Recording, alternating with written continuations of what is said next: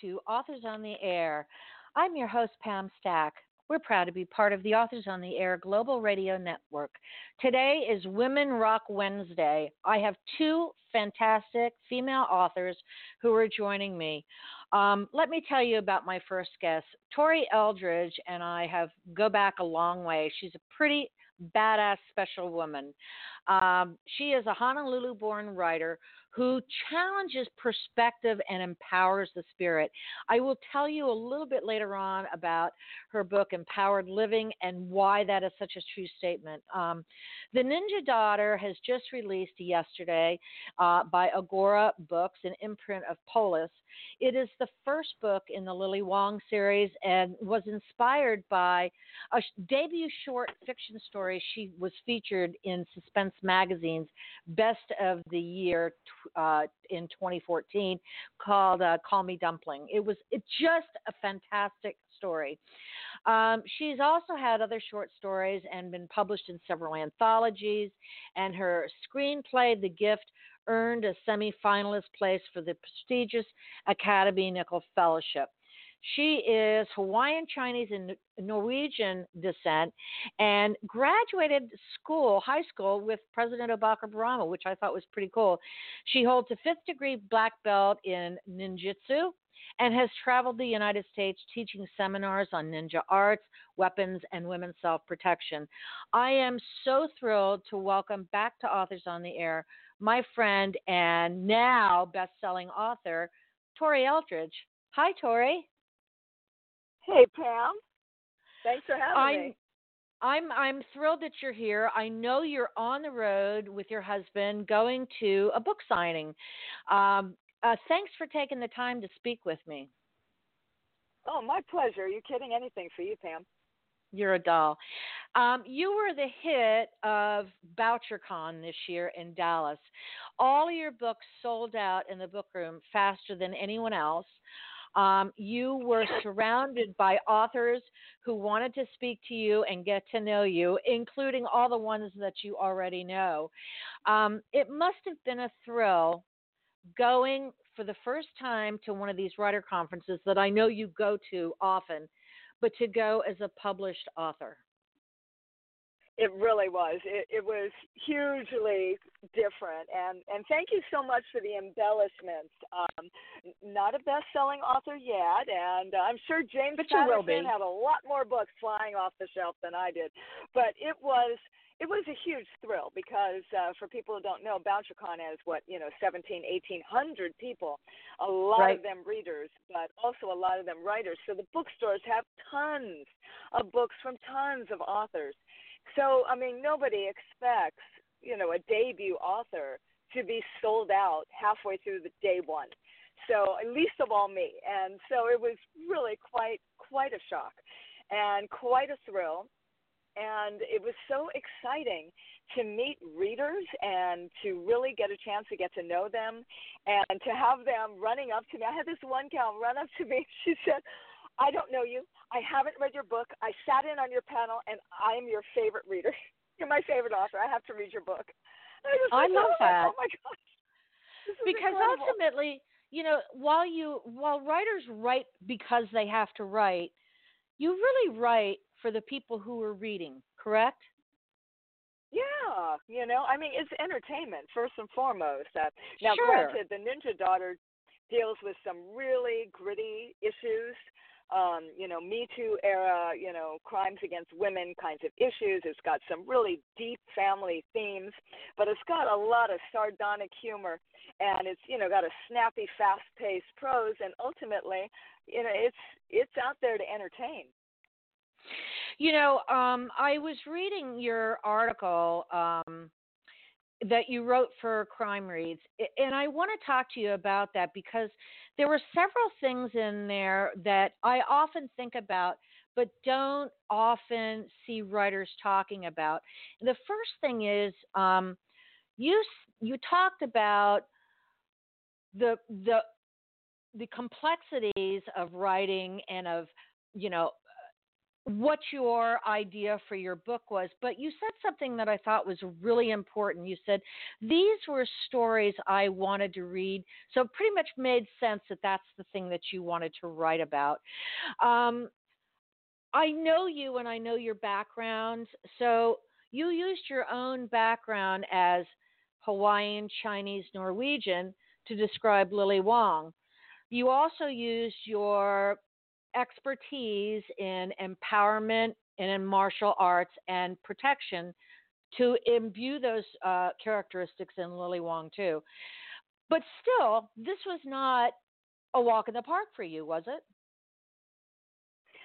Um, well, you know, it it all came out pretty naturally because the novel came from a 200 word flash fiction uh, write right. a 200 word thriller. And from that came the Call Me Dumpling short story. And when I wrote that, I knew it was a scene in a novel, and I, I knew where that scene was. And so the novel pretty well uh, was able, I was able to lay that out in a big, you know, map of an outline, kind of the way I, I write screenplays. And, and that, that came together pretty fast. When it came to Lily, even though I'm Hawaiian, she's not uh, Lily's mother is Hong Kong Chinese. She's from Hong Kong, and her father is Norwegian from North Dakota. And Lily is, uh, although she trained in wushu from a kid, she also trained in secret with a Japanese ninja. So this is a woman pulled in three directions culturally. Uh, and that was a story that I really I wanted to imbue my action thriller with this sense of heritage and culture. And I also wanted to blast through the stereotype of ninja and really give right. an audience an authentic understanding of what it is to be modern day ninja. So the essay you mentioned in Crime Reads was called uh, The Veracity and Heart of the Modern Thriller. And what I was talking about in there was how to to infuse a novel with esoteric facts and heritage and still keep that action pace, that fast paced action in a story. And that's not always easy to do. So that was a big challenge. And of course, that's what I was writing about in the essay. Um, it's interesting to me that when I read that essay, and, and, in that exact spot that you're talking about, you said, you know, throw the word ninja in front of whatever you do, and everyone gets the message. You know, Ninja Tech, Ninja Marketing Wizard, Ninja American Ninja Warrior, and and they kind of have this preconceived notion of what it is. It is actually more than just, if I'm correct, and, and I've spoken to you long enough about this, it is more than just a martial art. It is a kind of a state of being, isn't it, Tori? Well, ninjutsu is is the most comprehensive martial art that I encountered. I started out in Tang Soo Do and went on to kickboxing, did a little bit of Brazilian Jiu Jitsu before I discovered it. And the thing mm-hmm. about um, ninjutsu is that it comes down from nine different lineages. Some of them are unarmed, some of them involve weapons, some of them involve strategy and espionage and all manner of things. And they were brought together under one grandmaster in Japan, uh, Masaaki Hatsumi, uh, from Takamatsu Hatsumi. And that's that's where all of this came together. My teacher, Stephen Hay Hayes, was a student back when there were just you know a, a dozen uh, people training, and he learned this and he brought it west, and he founded Toshin Do, which is a modern evolution of this art to gear it towards Western, practical Western application and also a practical Western uh, sensibility in teaching it. So mm-hmm. when I say ninja, when, when the world says ninja, what they're really saying is awesome awesome tech, awesome, you know, talent, right. whatever. When right. I say ninja, I'm talking about somebody who has devoted their time, their attention, their commitment uh, to learning this martial art. And it does, in fact, become very much so a way of life. Um, I know that you used to teach, you don't now, but you also still practice a lot, don't you, Tori? Um, not so by your very much. by yourself. immersive. By right. myself, yeah, but I'm yes. I'm a very immersive person. So when I was training, uh, it it occupied most of my time, attention, resources, and and finances, I might add, because I was always traveling to learn and to teach and things like that. When I made the commitment as a writer uh, to have a career as a fiction writer, I knew it would require that degree of immersiveness to to get to this spot where I could, you know, take off as a debut author. And so I let that go. But I do, I hike in the hills. I hike in the hills with a six foot staff. I do some of my training that way. Every now, now and again, I do some uh, personal training at home, nice and light. But uh, one thing I do is I meditate every morning and I use a lot of the practices that I learned in in my Toshindo training, and and of course that I had been doing since I was 12 because I've, I'm a lifelong meditation person. So. Which brings me to Mindful Musings, your newsletter. Um, I I have been a fan of your newsletter since we met a hundred years ago. Uh, let's talk mm-hmm. about mindfulness and what that means to you, because that is being aware in the moment, your every thought. Is that correct? Yeah, it really is. It's it's living in the moment and it's a heightened degree of awareness. Now, of course, we, we really can't be in the moment every second of the day. It's a, sure. every waking second. It's impossible. So it's not um, something that you do. It's something that you practice. And so from the moment I wake up, before I even get out of bed, I, I set my brain to this kind of mindful awareness in my meditation. I try, I try, and carry it through and forward throughout my day. And when I when I veer away from it, when I catch myself doing things that are hasty, that are not mindful, maybe saying things that I shouldn't say, acting too quickly, then I'm able to catch myself and say, "Oh, you know, look what you've done here. You need to you need to bring it on in. You need to, to focus on what's going on. You need to slow down. You need to pay attention to what's going on. And so it's a constant check of bringing myself back to the center and trying to approach life from a, a very mindful position. In all the photos I've ever seen of you, I don't think I've ever seen you not joyful at at something in your life. Now, that is not to say you know, when you've had losses that you were not affected by it, but your everyday life seems to be joyful. And I'm assuming that your mindfulness is the reason why you are joyful. I think it has a lot to do with it. Uh, one of one of the things that uh, I do in my perspective is I I try very hard to not look at things as either good or bad. Right. Uh, everything is is neutral, and I try and look at it that way. And I can give you an example of this. Um, I cared for my parents, both of them, through end of life. I was there uh, during some very hard times for them. I was there at the moment of their death. And through all of that, you know, you could say that this is a very sad time. This is a very hard time. But I never really felt that way. I felt I felt honored. I felt privileged. Mm. I felt it was poignant. Poignant was a much better adjective, not not sad, not heartbreaking, but poignant. Because even in the hardest times, there was joy and there was love and there was specialness and there was blessings. And I think because I tend to look at that, I am not as easily uh, brought down into depression. It, it happens every now and again, but it doesn't happen often. And I think that and, and it doesn't last for long.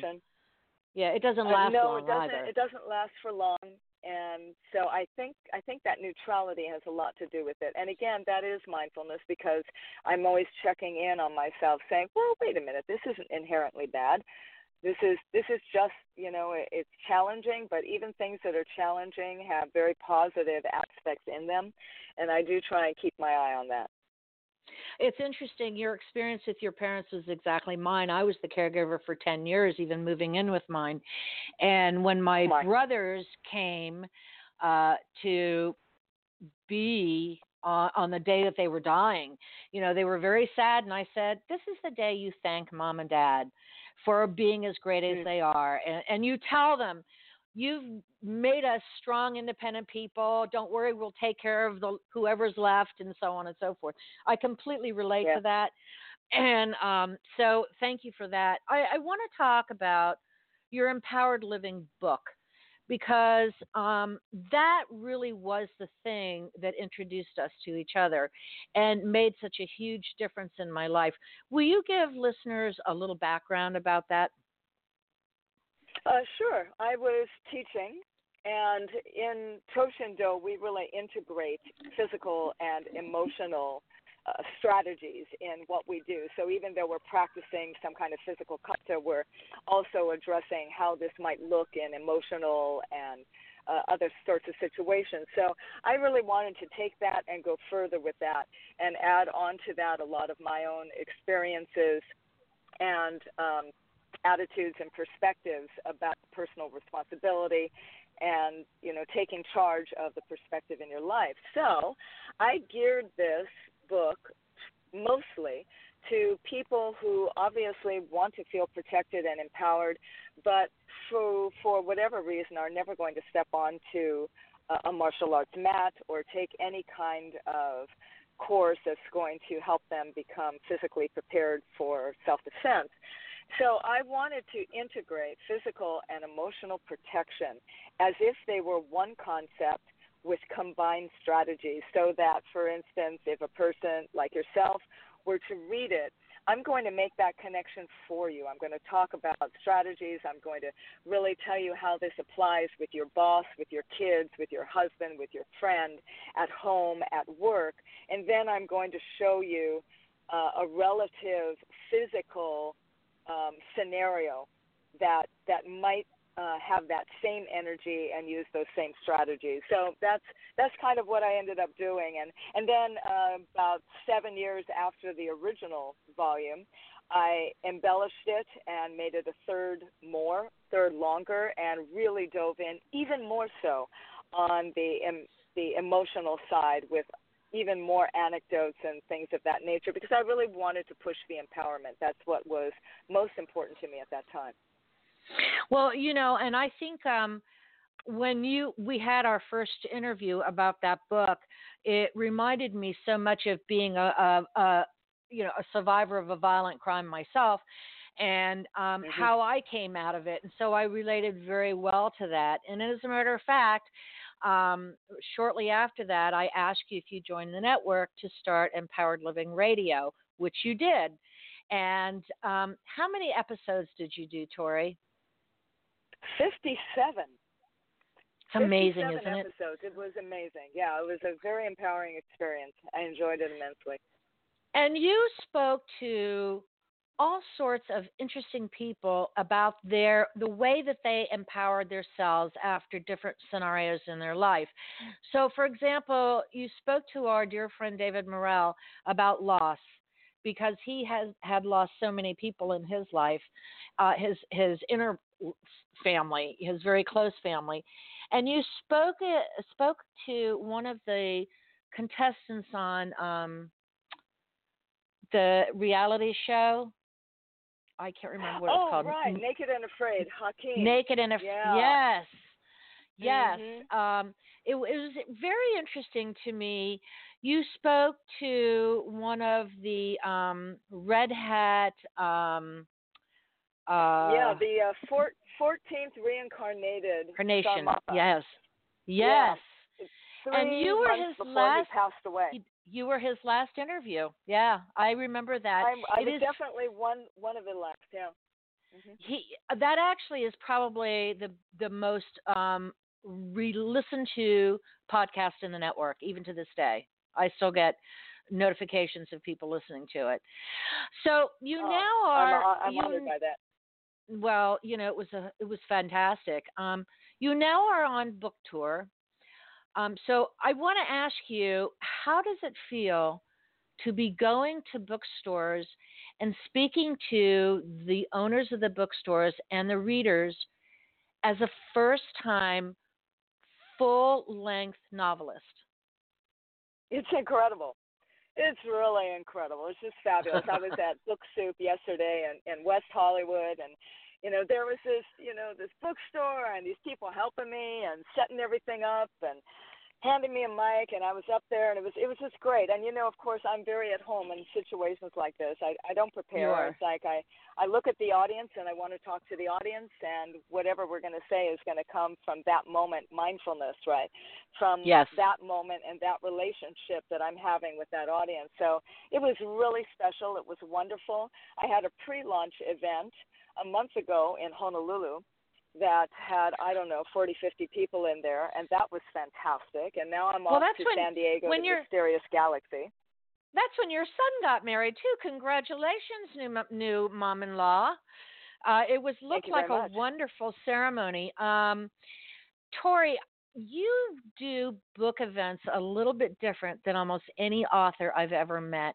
You are so engaged with your audience when whether you're reading a passage. I don't imagine you standing behind a podium and being very still. Eh, is that true or not? Yeah, I don't do podiums very well. Yeah. And I most definitely don't stay still. I, I can imagine. And um, do any of the people that you read to ask for you to show them a little ninja action?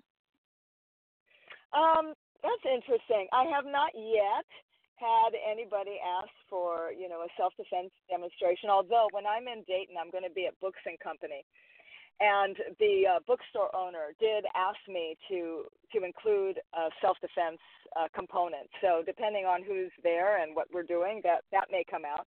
And when I'm at Poison Pen in Scottsdale, there's a Toshindo um, dojo very close by in Chandler, and I'm going to be coming out of retirement to teach a uh, a class, a workshop for kids and for adults on how to use a six foot staff and really make it part of your body regardless of what your skill level is. So i can scale it from somebody who's brand new to somebody like me because i'm not going to be teaching a particular technique or a kata. I'm going to be right. teaching movement that's going to help them become one with that bow and uh, then everybody, the price of admission is pre-ordering a book from Poison Pen. Then we're all going to ship over the next day and go to Poison Pen for the book signing.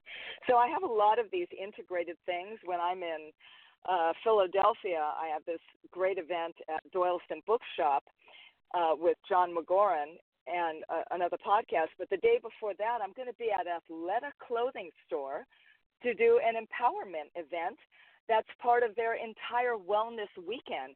My friend who's a manager there pitched pitched this event with me and they were so taken with it that they not only brought me in from 4 to 6 and had Barnes and Noble supply all the books, but they created an entire weekend program of wellness and empowerment that culminates in my visit.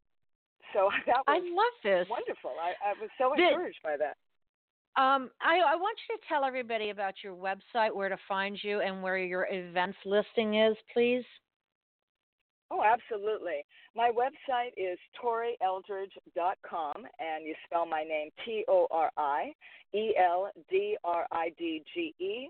You'll find everything you want there, including a book club page. By the way, I have got an amazing book club kit that I'm going to be posting in the next couple days on my book club page. So do check that out. This thriller that I'm writing, it's not often you have an action thriller that is perfect for book clubs, but because of the deep uh, social themes and diversity themes and family themes, there are some really great conversation starters. But at the end, you know, in the menu, the contact page, it lists all of the now 12 cities that I'm going to be going to. It started out as a 14 city tour, but I've I've cut a couple of them off. so yeah, now I think I'm down to well, uh, 11 or 12 cities. Well, as as you know, I I live in Southwest Florida, and and um, our our snowbird season begins usually at the end of November, sometimes December, but in it is in full swing in um, January, February, and March. And every retirement community has a book club.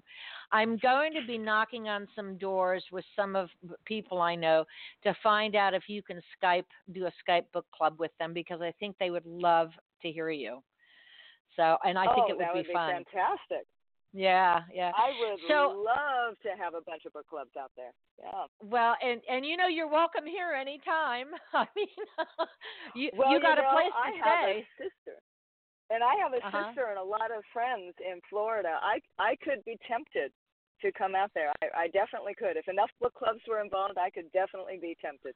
then you and I are gonna you and I are gonna talk about that. Um, I want to again remind you the book is called The Ninja Daughter. It is available in bookstores everywhere and online if you prefer to do your shopping there.